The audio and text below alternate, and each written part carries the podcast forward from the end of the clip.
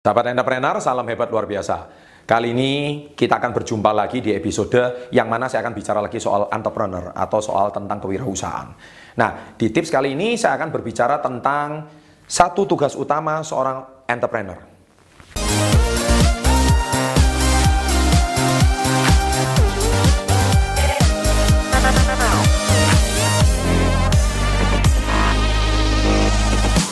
Baik, di seminar-seminar saya, Anda perhatikan cek saya di Instagram, cek diundang ke universitas, di perusahaan, dan di mana pun. Saya selalu berbicara tentang apa sih entrepreneurship definisinya? Sederhana kok, definisi entrepreneurship menurut saya adalah Anda bisa mempertemukan antara orang yang menyediakan produk sama orang yang membutuhkan produk. Orang yang supply dan orang yang demand. That's it. Anda juga perhatikan semua video saya, itu saya selalu berbicara yang sama. Nah, di sini saya akan memberikan sebuah contoh apa sih tugas utama seorang entrepreneur? Sebelum saya membahas apa tugas utamanya, nggak ada salahnya Anda kalau hari ini melihat contoh satu orang yang sangat luar biasa dari Amerika Serikat. Beliau bernama Swir Mirchandani. Pada usia 14 tahun. Anda perhatikan, ini seorang anak SMP. Tapi dia bisa menghemat anggaran pemerintah Amerika hingga 4,5 triliun. Wow, satu tahun. Hanya dengan mengganti font Times News Roman ke Garamond. Anda mungkin berkata, Kok bisa ya cuman mengubah font uh, apa ya uh, News Roman, Times New Roman menjadi ke Garamond itu bisa menghemat 4,5 triliun. Setelah diselidiki ternyata font uh, Times New Roman itu ternyata tebal dan itu memberikan tinta yang lebih banyak.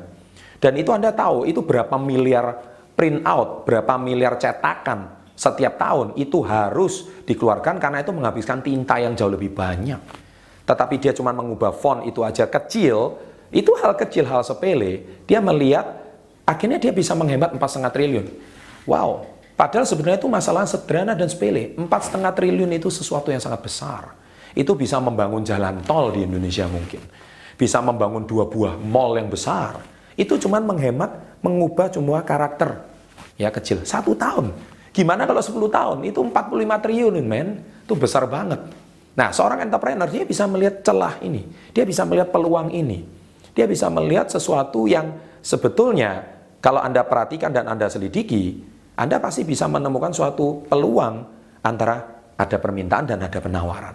Nah, jadi sebetulnya apa sih tugas entrepreneur? Nah, coba Anda renungkan. Saya tidak langsung mau membagikan, tapi saya bagikan contoh yang kedua. Yaitu kita lihat di Indonesia ini kan terkenal dengan Gojek ya sekarang ya. Gojek ini sekarang wah perusahaan yang sangat membumi di Indonesia, perusahaan yang sangat hebat sekali ya. Tiba-tiba 2-3 tahun belakangan di Indonesia uh, fenomena Gojek ini menjadi heboh. Bahkan sekarang Gojek menjadi salah satu sponsor utama dari Liga Sepak Bola nomor satu di Indonesia. Anda juga perhatikan uh, sebetulnya uh, apa founder daripada Gojek itu Nadim, dia berkata Nadim ini berkata, kenapa sih dia bisa mendirikan Gojek? Nah, dia melihat ada satu peluang, ada satu ide ya di situ. Karena dia suka naik Gojek setiap hari, dia suka naik Gojek. Nah, waktu dia suka naik Gojek, dia suka naik ojek itu, dia berkata satu kalimat di sini beritanya, yaitu dia tanya sama supir ojek, Pak, satu hari Bapak itu bisa narik ojek berapa kali? Nah, dia bilang satu hari 8 jam, 10 jam, saya narik ojek itu 2 sampai 3 kali. Dia mengatakan 2-3 kali itu sangat tidak efektif. Anda tahu berapa penghasilan seorang supir ojek?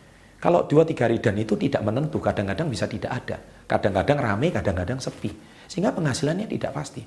Dia lantas melihat ada satu peluang. Gimana caranya supaya supir ojek ini setiap hari ada penumpang?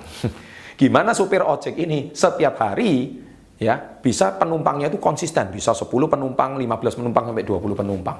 Wow, dia melihat peluang ini. Akhirnya dia tahu bahwa sebetulnya ada celah, ada peluang di antara karena orang yang membutuhkan tumpangan itu banyak sebetulnya. Tetapi dia tidak tahu harus menumpang sama siapa. Ya kan? Dia tidak di kawasannya tidak ada supir ojek yang mangkal mungkin contohnya. Sedangkan supir ojek itu mangkalnya di tempat-tempat langganannya dia. Tapi padahal orang yang membutuhkan tumpangan itu banyak sekali. Nah dia melihat adanya peluang seperti ini, dia bisa menciptakan satu lapangan pekerjaan yang luar biasa. Nah Anda bisa lihat di sini. Apa sih sebetulnya tugas seorang entrepreneur? Nah contoh yang ketiga, yaitu saya sendiri. Ya, saya kemudian punya enam perusahaan. Ya, di sini Anda lihat di bawah CPN Group of Company, salah satu perusahaan saya yang saya rintis, yaitu KK Indonesia. Salah satu produk uh, yang paling terkenal dan yang saya pasarkan, dan memang hari ini sudah dipakai jutaan orang di Indonesia, yaitu pembalut kesehatan merek Nates. Nah, Anda bisa lihat di sini. Nah, Anda mungkin eh, bagi Anda yang sudah nonton video ini, Anda baru tahu, oh Nates itu produknya saya. Yes, betul sekali. Nah, ketika awal diciptakannya produk ini sederhana. Karena di Indonesia ini banyak wanita, mohon maaf, banyak wanita mengalami masalah keputihan. Ya, atau sering kali bermasalah dengan pembalut. Ya, karena pembalut-pembalut yang ada di saat ini di Indonesia itu uh, kualitasnya kurang begitu baik. Nah, peluang ini saya melihat dari uh, tim direksi di perusahaan kami melihat ada satu peluang yang besar di Indonesia, yaitu kurangnya pembalut yang berkualitas, apalagi pembalut sehat. Nah, akhirnya pembalut ini kami pasarkan sekitar 7-8 tahun yang lalu dan hari ini sudah dipakai jutaan orang di Indonesia. Dan hari ini konsumennya sangat banyak. Karena apa? Karena peluang ini sangat besar. Meskipun harganya 2-3 kali lipat lebih mahal dari pembalut di pasaran, tapi tidak masalah dipakai jutaan orang. Karena? Masih banyak orang yang membutuhkan pembalut yang berkualitas dan bisa menyelesaikan masalah organ kewanitaan. Nah, Anda perhatikan apa yang sedang kami lakukan bertiga. Jadi antara Swirmir Candani, Nadim di Gojek, dan saya pribadi di perusahaan saya, apa yang sedang kami lakukan? Satu, yang kami lakukan adalah melihat peluang. Jadi satu tugas entrepreneur adalah melihat peluang untuk memecahkan masalah ya peluang untuk memecahkan masalah. Karena apa? Entrepreneur itu seorang yang problem solver. Dia adalah seorang yang bisa memecahkan masalah. Dia melihat masalah, berarti ini ada demand, ada permintaan. Oke, saya temukan supply. Nah, Anda bisa mempertemukan supply sama demand. Anda bisa mempertemukan orang yang membutuhkan dengan orang yang menyediakan. Dan Anda menyelesaikan masalah itu. Ketika Anda menyelesaikan masalah, sama seperti Jack Ma di Alibaba di China ya. Jack Ma kenapa dia hari ini berhasil menjadi salah satu perusahaan korporasi konglomerasi yang sangat besar di Tiongkok? Karena dia menyelesaikan masalah banyak orang. Banyak pedagang lokal UKM tidak bisa sukses. Tapi dia menggunakan Alibaba, dia memperkenalkan UKM dengan seluruh penjuru negeri bahkan seluruh dunia. Dia mempertemukan orang yang membutuhkan. Padahal industri kecil itu bukan berarti produknya nggak bagus. Bagus sekali.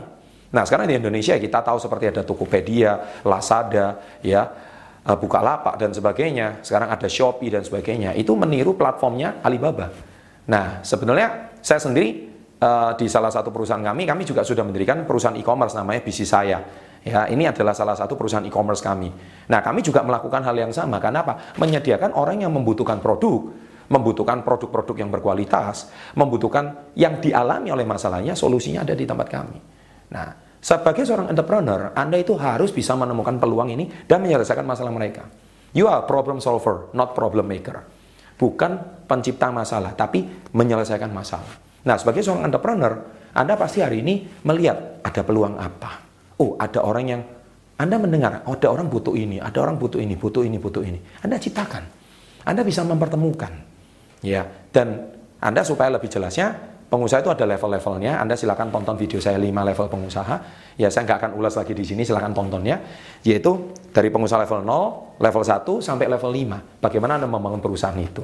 Tapi intinya ujung-ujungnya itu sama, yaitu mampu melihat peluang dan Anda menyelesaikan masalah tersebut, yaitu antara orang yang membutuhkan sama orang yang menyediakan. Ya, jadi sahabat entrepreneur, mungkin tips saya singkat kali ini uh, bisa membuka wawasan Anda bagi Anda yang ingin membutuhkan bisnis, ini membutuhkan ide ya bagaimana cara membangun sebuah bisnis, sebuah perusahaan yang besar. Ya, ini saya sudah bagikan tipsnya. Dan saya sendiri pribadi eh, sudah hampir berkecimpung lebih dari 20 tahun ya dari satu perusahaan sekarang saya sudah memiliki enam perusahaan dan otomatis saya senang berbagi pengalaman dan ilmu saya kepada Anda semua supaya Anda hari ini bisa mempunyai satu ide dan bangkit jiwa entrepreneurship-nya. Dan salah satu tujuan saya membuat channel ini adalah satu, yaitu saya ingin berbagi. Tidak ada motif yang lain, saya ingin berbagi.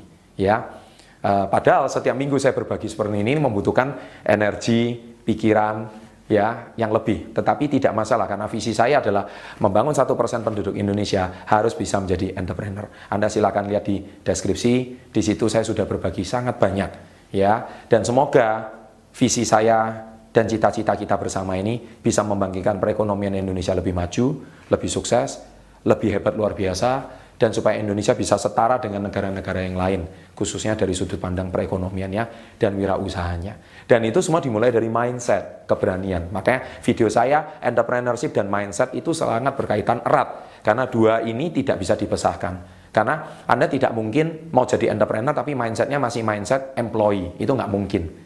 Ya, tetapi Anda kalau mau jadi entrepreneur, you must change your mindset. Rubah cara berpikir Anda menjadi seorang entrepreneur. Dan hari ini saya sudah berbagi tipsnya kepada Anda semua. Bila Anda menyukai video seperti ini, jangan lupa klik like, berikan komentar-komentar positif, dan jangan lupa subscribe, klik lonceng di bawah, ada dua video di sini, silahkan diklik, silahkan didengar, supaya bisa menambah wawasan Anda. Senang selalu berbagi dengan Anda, semoga hidup Anda senantiasa sehat, kaya, dan bahagia. Salam hebat luar biasa.